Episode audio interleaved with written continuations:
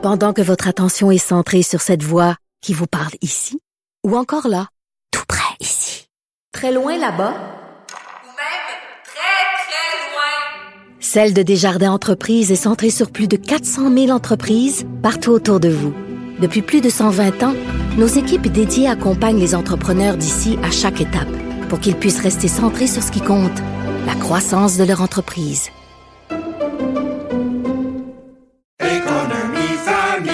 Ici Ricardo. et Émilie, marchand d'IGA. On a envie de vous inspirer à bien manger. À moins de 5 la portion. Suffit de repérer les produits valeurs sûres et de les cuisiner avec une de nos recettes. Les valeurs sûres, c'est bien pensé, hein? Bien sûr! Détails sur IGA.net.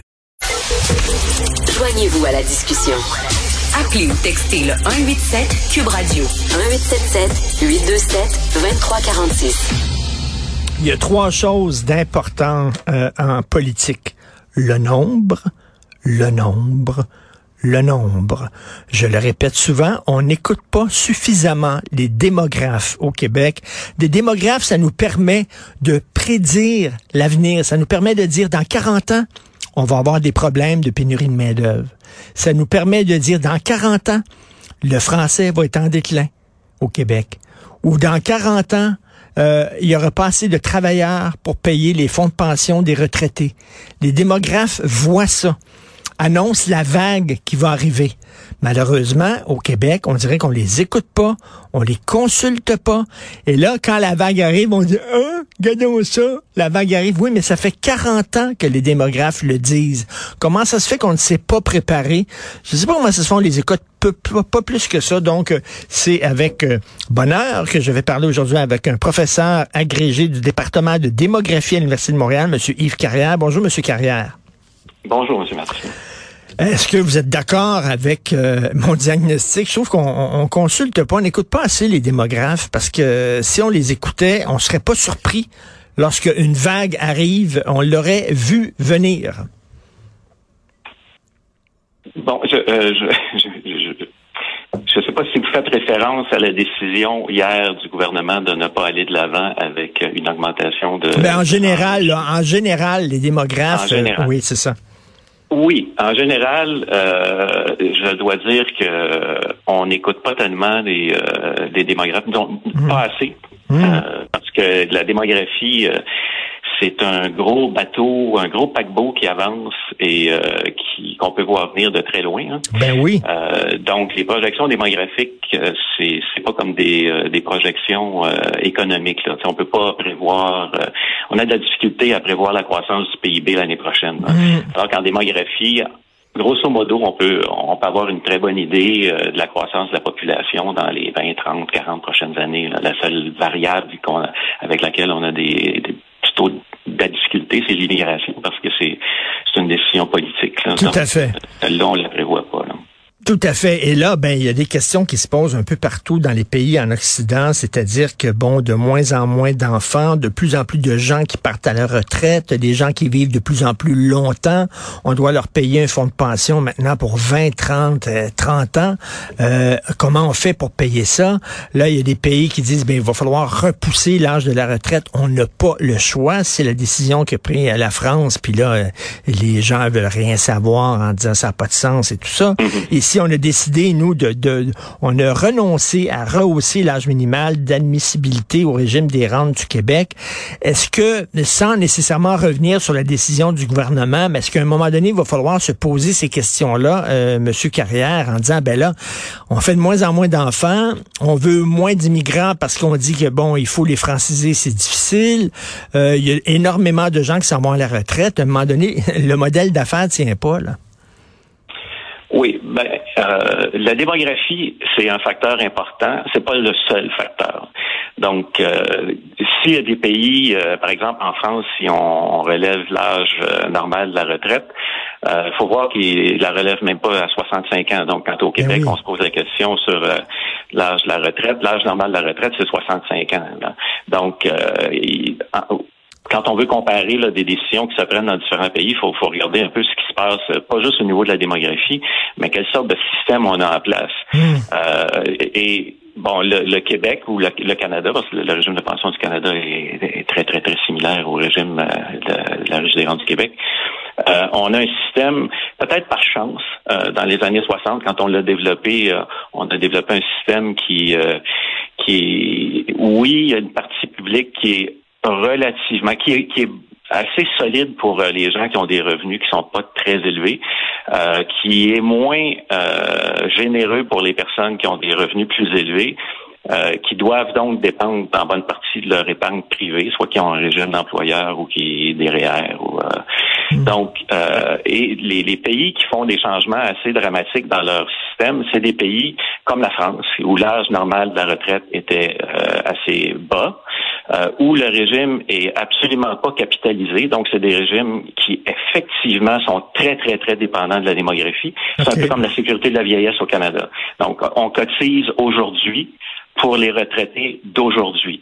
Donc, mhm. c'est sûr que le ratio euh, ceux qui contribuent versus ceux qui reçoivent des prestations, ben, il est très important. Donc, il est pratiquement strictement lié à la démographie. Mais c'est n'est pas le cas au Canada. Au Canada, le système est en, partie capitalisé. Euh, donc, on n'a pas et il est moins généreux qu'en France. Euh, le, taux de hmm. remplacement, ce qu'on appelle ce qu'on vous donne à la retraite par rapport à ce que vous aviez quand vous étiez sur le marché du travail, euh, nous, le, ratio est plus faible qu'en France. Donc, il y a des décisions qui se prennent dans différents pays, dans différents contextes. Mais la démographie est un facteur important. Euh, je vous dirais que dans les années 80, euh, on aurait dû augmenter les taux de contribution, par exemple, dans la, la ah Fait qu'on savait que la population était pour vieillir. ça, bon, la fécondité avait diminué de façon importante déjà depuis le milieu des années 60, après le baby boom. Et on le savait. C'était inévitable mmh. qu'il fallait Si on l'avait fait à ce moment-là, on aurait été obligé probablement de le relever par la suite aussi, mais on ne serait pas rendu à un taux, on est autour de 12 là, quand on compte les, deux, euh, la bonification de la Régie des du Québec et le, système de base, ben on serait peut-être rendu à 7% ou quelque chose comme ça, donc on, ça serait moins élevé. Ceci dit, euh, autour de 12% c'est encore moins élevé que la moyenne des pays de l'OCDE. Donc, euh, donc c'est ça. Il faut, il faut tenir compte de la démographie, tout ne dépend pas uniquement de la démographie. Il y a des choses qui dépendent beaucoup, beaucoup de la démographie. Si vous voulez savoir combien d'écoles il faut construire euh, pour le, dans le primaire dans telle région, ben regardez combien est-ce qu'il y a d'enfants qui naissent, puis ça va vous donner ben une idée dans cinq ans, combien est-ce qu'il y en a qui vont avoir cinq ans. la démographie est, tout à fait, euh, c'est en fait c'est le facteur qu'il faut regarder. Dans ben d'autres euh, comme la pénurie de main-d'œuvre, oui, c'est lié en partie à la démographie, mais c'est lié à l'économie, c'est lié à, mm-hmm. d'autres facteurs aussi. On nous parle tout le temps d'une pyramide d'âge inversée, c'est-à-dire euh, beaucoup de gens qui partent à la mm. retraite, peu de travailleurs, on l'a vu, il y a une pénurie de main-d'œuvre. Les gens qui vivent plus vieux, euh, mettons, tu prends ta retraite à 65 ans, tu meurs à 85 ans, ça c'est 20 ans où on te paie, on te paie un fonds de pension. Est-ce qu'à un moment donné, on va dire, ben, le, le système système craque, il va falloir changer les règles du jeu, la situation a changé démographiquement. On, fait des évaluations actuarielles. Euh, ben, en fait, c'était euh, l'exercice que, que la Riche des rentes euh, faisait cette année. Ils le font aux six ans. Le régime de pension du Canada le fait aux trois ans, ce que je sache. Et moi, je me, j'ai très confiance à l'actuaire en chef pour faire une évaluation. Est-ce que le système est viable? Et on sait autant le régime de pension du Canada, la sécurité de la vieillesse, la Riche des rentes du Québec, c'est viable pour au moins les 60, 75 prochaines années. Donc, et on fait une évaluation à chaque trois ans ou à chaque six ans pour voir à quel point la situation a changé. Est-ce qu'on doit euh, changer certaines règles, par exemple les taux de contribution, euh, est-ce qu'on doit changer l'âge? Et euh, je vous dirais que tant et aussi longtemps que les, les hypothèses qu'on fait pour faire cette évaluation actuarielle, si on, les hypothèses se concrétisent, ben il n'y a pas vraiment de problème. On peut faire des ajustements à la marge c'est évident que si jamais l'espérance de vie augmentait, euh, bon, je sais les femmes, ça passait de 84 ans à 95 ans en l'espace de, je sais pas moi, dans les 15 prochaines, les 15 prochaines années, ben, c'est évident qu'il va falloir revoir là, les, euh, le, système comme tel. Là, comment on, qu'est-ce qu'on ajuste l'âge, on ajuste, euh, on ajuste le taux de contribution, on ajuste les prestations, qu'est-ce qu'on fait. Donc, il faut toujours euh, évaluer, voir où on s'en va, regarder les tendances. Mais- Euh, mais les tendances vont dans la bonne direction. Là. Les gens prennent la retraite de plus en plus tard. OK. Euh, et, et- et je, vous- je vous poserai une dernière question. Là, Euh, la décision justement de ne pas rehausser l'âge minimal euh, d'admissibilité au régime des rentes du Québec, est-ce que selon vous c'est une décision politique, c'est-à-dire que on a pris cette décision-là parce qu'on ne voulait pas perdre des votes, ou alors c'était la bonne décision à prendre compte tenu de la de, de- de la réalité? Non, je parle compte tenu de la réalité, compte tenu des tendances euh, qu'on observe depuis 20 ans sur le comportement sur le marché du travail. En ce qui me concerne, c'est une excellente décision de ne pas relever euh, cet âge minimal. On ne on touche pas à l'âge normal, c'est 65 ans. Euh, de passer de 60 à 62 ans, on l'a présenté un peu comme euh, pour euh, améliorer la condition de vie des, des retraités parce que s'ils attendent à 62 ans, ils vont avoir une bonification. Parce que c'est sûr, quand on l'apprend plus tôt, ben, il y a une- un ajustement actuariel là, que j'aime appeler là, une pénalité actuarielle. Euh, et si on attend 62 ans, on a un montant qui est plus élevé. Ce qu'on doit faire, c'est mieux éduquer les, euh, les travailleurs. Quand ils arrivent à 60 ans, est-ce que vous avez vraiment besoin de prendre votre rente, même si vous prenez votre, retraite. Si vous prenez votre retraite, vous êtes capable de vivre sans vos rentes avant l'âge de 62 ans ou même 63 ou 64, ben c'est bonifié à chaque fois. En fait, ce qu'on vous promet, c'est un taux de rendement de 7 fait que, je sais pas si vous êtes capable d'aller chercher ça, assuré avec vos REER. Moi, j'aimerais bien ça. là. Donc, on, euh, c'est, c'est, c'est quand même une, une bonne valeur. Et, euh, mais sauf qu'il y a des gens qui n'ont pas le choix de la prendre à 60 ans.